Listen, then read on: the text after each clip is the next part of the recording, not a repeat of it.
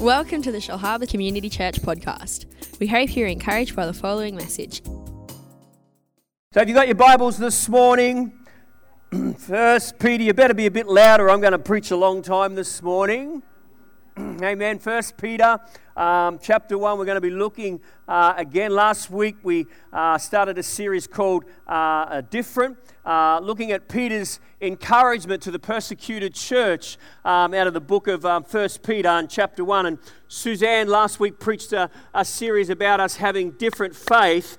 Uh, through trials, which is so, so important. It was a great message. If you didn't get it, you can podcast that as well. Uh, but this morning, as I said, today the, the topic that we're looking at is having different values in an unholy culture.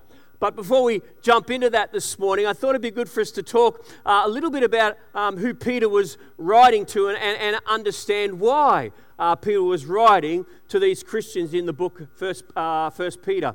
Um, Peter, the book was written, they say, somewhere between 60 and 65 AD. Uh, this was a, a, period of time uh, where there was a reign of a very evil and corrupt man known as Nero. Now, you might not know much about Nero, but he was an incredibly evil man. He killed his mother. How sick is that? He killed his first wife. He murdered his first wife, and they purport to say that he went on to kill his second wife as well. The guy was just so twisted, and um, he actually, it's believed in, in history and in what they study, is that he was actually responsible uh, for burning the city of Rome. Uh, he endeavored to want to rebuild the whole city of Rome, but the Senate wouldn't allow him to do that. So, what did he do? He started the city on fire. Uh, the, the, the fire raged for quite a number of days, for quite a period of time. Then they put it out. But what did he do? He decides to start to burn the city again. And um, as, as history goes on and as the weeks go on, um, some of the people start to declare that it was Nero that started the fire. But what Nero does during that pers- uh, period of time is that he blames no other than the small group of already uh, persecuted Christians in Rome. They're already living in persecution. So Nero then decides to blame these group of Christ ones or Christians as they were known back in that particular time. So they go from being persecuted quite a bit to being brutally persecuted. And I just wanted to share to give you some uh, idea of how sick um, Nero was and, and the persecution that these people face back in the day, it's purported that the, the persecution that they were enduring is that Nero would get the skins of uh, animals, he would skin an animal, he would tie uh, the Christians up in these skins, and then he would get a cage and he'd put the Christians in the cage, and then he would release wild dogs, and the wild dogs would maul to death uh, loving, peaceful Christians. He'd do that as he was doing that, he would have a party. They'd be drinking wine outside the gates, celebrating the death and the destruction of these Christians. I mean, the guy was so, so evil. Another thing that he would do as well, he would, uh, he would take Christians, real people like you and I, and he would dip them in hot wax and then put them on a tree, tying their hands to a tree. He would light them on fire and burn the trees. And these people were like human candles tonight, make the, the night skies glow. This is how bad this guy was. And this is the context into which Peter was writing when he wrote the book uh, that we're about to read this morning. Peter wrote to them, he was encouraging them. Could you imagine? I couldn't even begin to imagine what, what it must have been like to be aware of uh, and seeing persecution like, like that take place. But this is the context in which First Peter is written. This is the, the basis upon which Peter is writing to the church there. And he writes to try and give them a, a, a great sense of hope. He says things like, This is not your world, this is not your home, uh, you're just passing through. He says things like, as Suzanne said last week, Your sojourners, as this world is not your home. And because this world is not your home, Peter said, God is calling you to be different. What an amazing challenge.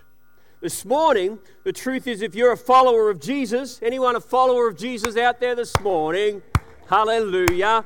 Aren't you glad if you're called to be a follower of Jesus, then you're called to be different? You'll have different values, you'll have different passions, uh, you'll have a different use of your time, there'll be a different use of your money, your resources. You'll be different as a parent, you'll be different as a spouse. The truth is, God is calling us to be different. Amen. So we want to look at 1 Peter chapter 1, in verse 13. May I open your Bible to 1 Peter chapter 1 in verse 13. And we want to read Peter's encouragement to these believers again. And remember, remember in the context of the, the persecution that they had been experiencing, this is what he says to them. He says this to them in verse 13. He says, Therefore, with minds that are alert and fully sober, set your hope and grace to be brought, excuse me, set your hope on the grace to be brought to you when Christ Jesus is revealed at his coming. As obedient children, that's us, do not conform to the evil desires you had when you lived in ignorance. But just as he who called you is holy, so be holy in all that you do, for it is written, Be holy because I am holy. I want to make a statement this morning that I think that will help many of us. The problem for so many of us in our culture today, and if I could say probably in the church today, the biggest obstacle to fully following Christ is our desire to fit in.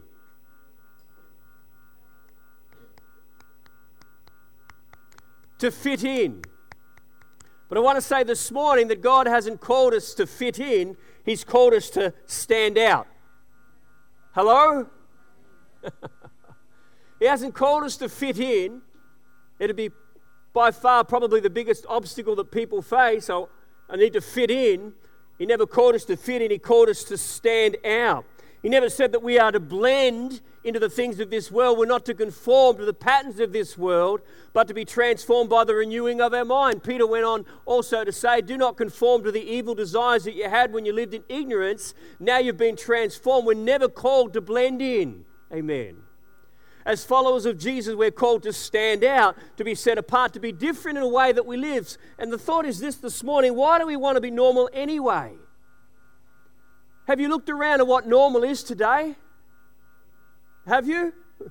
Normal is broke or broken. Normal is bondage. Normal is fear.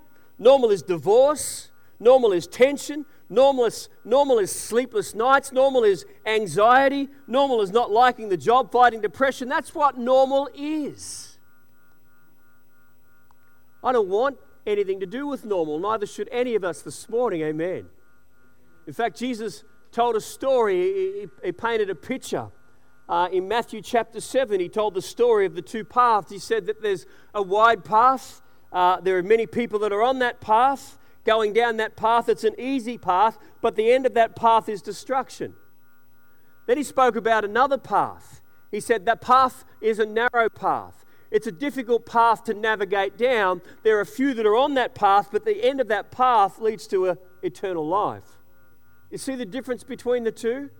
We're meant to be the ones that are on the narrow path. It doesn't mean that it's going to be an easy path, but that's the path that He's called us to be on. We're meant to be different. We're called to be different. God's calling us to be set apart, to be different.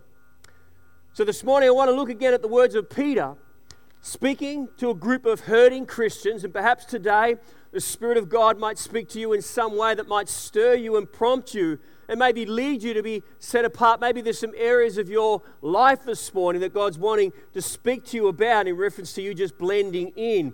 You're not called to be blending in, you're called to be standing out. Amen?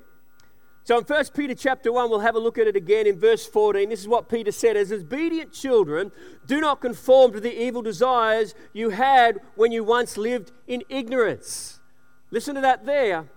There was once a time where you weren't really accountable as much because you didn't know, but now you know so much more. That's what Peter's saying there.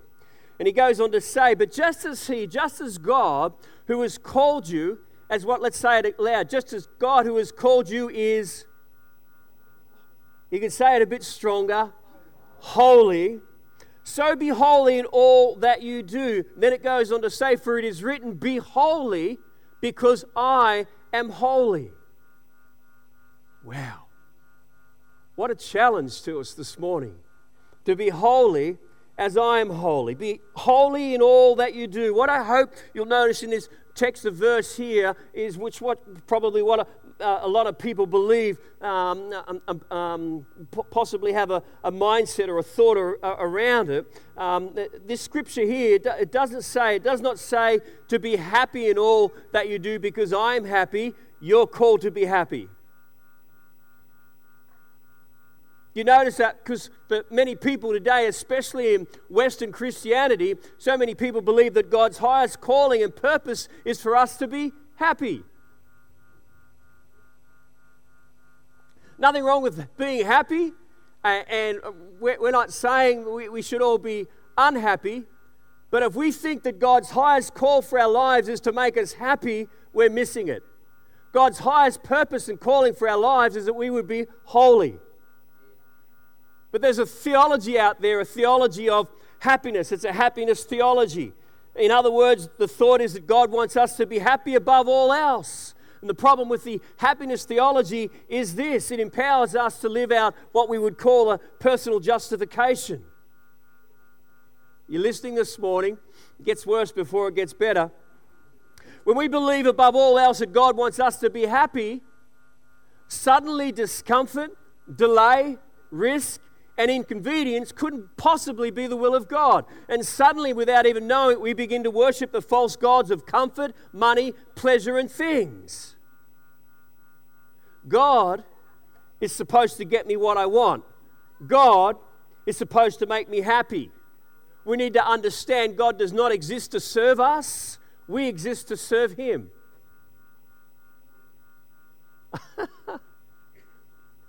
Say it again.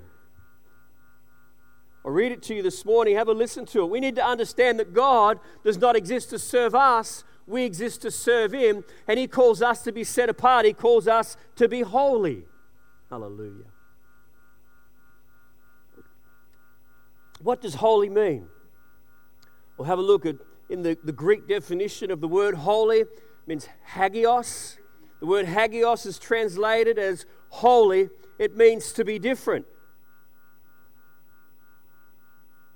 To be set apart, it means to be pure. God is calling us to be different, not to conform to the patterns of this world. He's calling us to be set apart. He's calling us to be different. So, the thought I want to present to you this morning so, if you're different in the way that you live, you might be following Christ.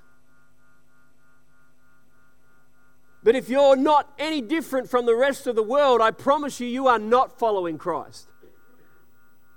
You're all quiet in this Pentecostal church this morning. Let's think about that this morning.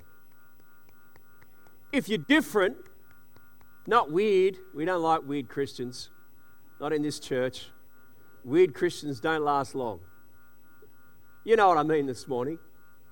But if you're different because your values are different to the world, then you're probably following Christ. But if you're not different, then you're probably not following Christ. In fact, Peter goes on to say, and I want to look at a different version um, the, way that, the way that it says it in the New Living Translation of that text that we read, it says this He says, So you must live as God's obedient children. Then he goes on to say in this version, He says, Don't slip back into your old ways to satisfy your own desires. Don't slip back. Don't fall into trouble. Don't slip back. Listen to this thought this morning because how many of you know you slip into trouble, but you never slip into righteousness? How many people have, have, have you heard say that, that, that I've fallen into sin? But I've never he, ever heard anyone say I've fallen into holiness. Hello? I've fallen into sin, but I've never heard anyone say I've fallen into holiness. When it comes to living a life that pleases God and that is different, we must understand as well that we're also facing an enemy. The Bible talks about him as being the prince of darkness who will do all that he can to make us slip into sin. In fact, we see this strategy in the very beginning in the Garden of Eden, where we see Satan, representative of the serpent, comes to Adam and comes to, to Eve and says, Did God say that? Did God really say that? I believe that the same way that he attacked Adam and Eve in the garden, did God say that is the same way that He attacks us as Christians today? Did God really say that? Did God really say we shouldn't have sex before marriage? Did God really say that? Talking about our values. Did God really say that you have to go to church and pray and give? Did God really say that? Surely it's okay to post half naked photos on Instagram, right? Because everybody else is doing it. Did God really say not to watch that Netflix show? Oh, dearie me. Who loves Netflix?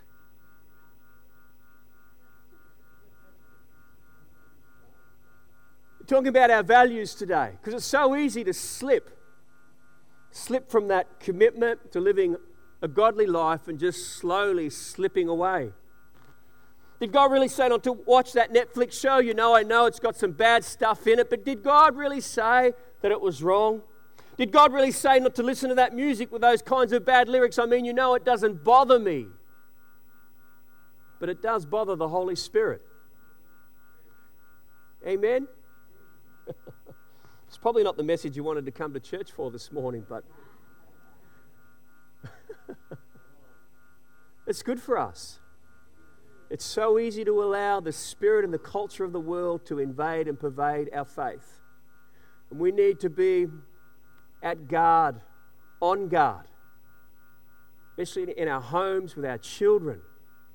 The effects and the influence of the world are so subtle and so deceiving. So, this morning, just a few questions, three questions I wanted to give you this morning as we begin to conclude today. The first question that I feel that we need to ask ourselves is this What are the three areas I struggle with most trying to fit in? Think about it and be real honest this morning. What are the areas I struggle most trying to fit in? When is a time I put my happiness above God's call for holiness? Good question. Think about that just a brief moment this morning. Second question What are the biggest ways that I am different from the world? If you're a follower of Jesus, there are going to be some ways, and we're going to celebrate some of those ways. And the third question is this is probably the most important one. What is the area that God wants me to be different in? What is the biggest area that God is showing me that He wants me to be different? You're not called to fit in, you're called to stand out. You're not meant to be like everybody else. Normal is broken, normal is busted. It's gone, it's wrecked. But He's calling us to be different. Challenging questions. You might say, well, does it even matter about choosing a life that is different? Does it really matter? Well, I want to say, yes, it does. And I want to, want to close this morning with a scripture. And hopefully, you'll see why it matters this morning that it's so important that we're committed to choosing a life that's different. Uh, Peter goes on and he says this to those hurting Christians. Remember the context again uh, in which they lived and in which they served God. And he says this for them to remember in verse 18 of 1 Peter chapter 1. He says this for for you know that it was not with perishable things such as silver or gold that you were redeemed from the empty way of life handed down to you from your ancestors, but everyone say but but with the precious blood of Christ, a lamb without blemish or defect. He's encouraging them and reminding them why they need to be different. He's reminding them why they, they should be committed to a life of holiness. He's reminding them. He says, Why? But with the precious blood of Christ, a lamb without blemish or defect, he was chosen before the creation of the world, but was revealed in these last times for your sake. Through him you believe in God, who raised him from the dead and glorified him, and so your faith and your hope are in God. Peter was reminding them, even in the midst of their persecution, in, even in the midst of their trials, he was reminding them why they should be committed to living a life that's different. Different values in an unholy culture. We should be committed to living a life of different values in an unholy culture. Amen? And one of the greatest shapers of culture in society today, without exception, would be the media. Amen? That's why it's so important that we don't allow Satan, the prince of darkness, to come to us and say, Did God really say that? And we go, Well, I'm not quite sure if God really said that. We need to get the word of God out and declare, Yeah, God did say that about that. Amen? I shouldn't allow my eyes and my spirit and my soul to be, to be I can't think of the word to say, but to be um, um, offended by what I see. Yeah? Some of you getting really quiet on me now. Come on. I, I tell you, some of the stuff that Christians can watch is just crazy. We should be different. I'm not preaching law this morning, but I'm saying it might be all right for the world to watch people having sex on the TV and all sorts of stuff taking place. My wife's offended. She's taking my son to, to work. See you, buddy. Give him heaps at Rashay's. it's just all right. It's good for us, amen? Because, uh, you know, the stuff that we watch on, on TV, the stuff that we listen to, it all will affect our faith. In fact, if we allow ourselves and we expose ourselves to um, um, watching and listening to things that we know are contrary um, or to what would be pleasing to the Holy Spirit, that affects our faith, that weakens our faith. And if we continue to progress along that path there, our faith gets weaker and weaker. And before you know it, like, like um, um, Peter said in the New Living Translation, we start to slip back into our old ways. God doesn't want us to slip back into our old ways. He wants us to stand up and be committed to developing godly values in an ungodly culture.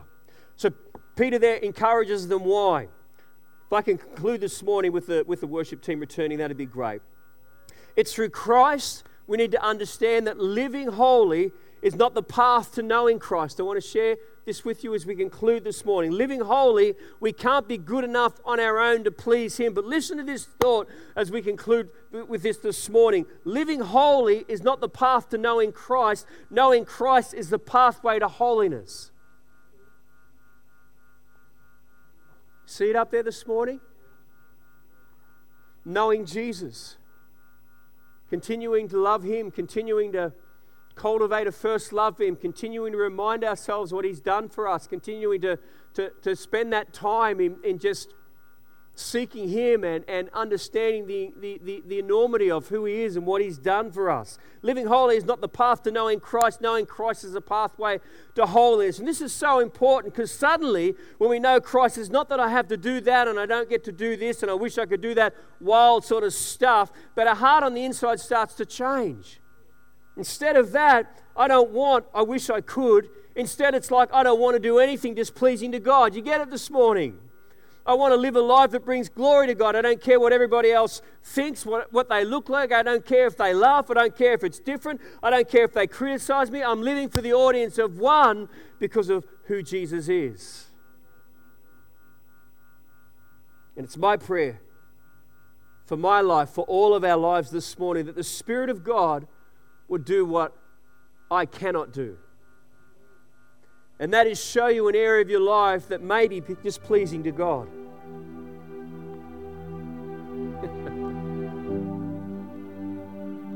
no apologies.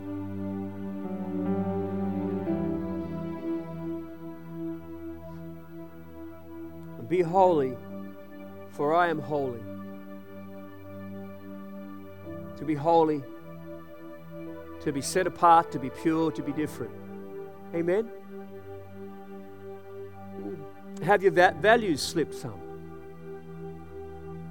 Are there things maybe three years ago you wouldn't have dared entertain that today you are entertaining?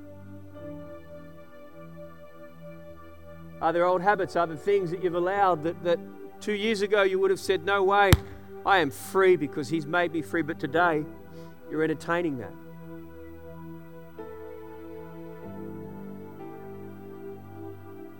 Don't slip into normal. You know in your heart that normal is broken. Each of us know in our hearts that the best way, the highest way, the most life giving way is being committed to being different. We bow our heads this morning, close our eyes? I just feel right now the conviction of the Holy Spirit in this place with the conviction of the Holy Spirit, there is no condemnation. There's only love, only acceptance, only forgiveness. But this morning, if you're here while heads are bowed and eyes are closed, you know the Spirit of God is talking to you today about areas of your life.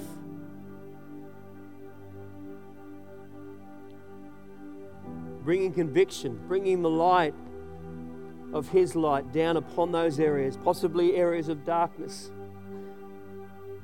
He's wanting to set you free this morning. He's wanting to liberate you. He's wanting to draw you out of normal and bring you into being different. Hallelujah. different values in an unholy culture. Just while heads are bowed and eyes are closed, if you feel the convicting work of the Holy Spirit upon your life, just to, I want you to do something this morning. I just want you to raise your hand. No one else can see it but God. Thank you. Thank you. Thank you, Lord. Others this morning, thank you. God, we thank you. We thank you for your work in our lives. Hallelujah. Thank you. That's wonderful. Let's pray together. Heavenly Father, thank you this morning that as you've gathered us here today, for each person that's been drawn here, it's not by chance, Lord, but it's a divine act today, a divine intervention of you bringing people here today that needed to hear this message, Lord. So, Lord, today, for each of us today, we, we just thank you that you would continue to search our hearts to help us to know fully that we're not called to normal, we're called to different. And we pray, Lord, for each person this morning that in their heart knows that you're calling them to be different, that you would help us by the power of your Holy Spirit. Call us to overcome those areas that we know that are holding us back, Lord. And so, Lord, we just invite your incredible Holy Spirit again to come and do the work that no man, no person can do, but only Him by His Spirit. Right now, just commit in your heart. Commit in your heart. As for me and for my house, we will serve the Lord. Hallelujah. Hallelujah. Wonderful, wonderful Jesus. Amen. God's good. Hallelujah. I feel the anointing up here.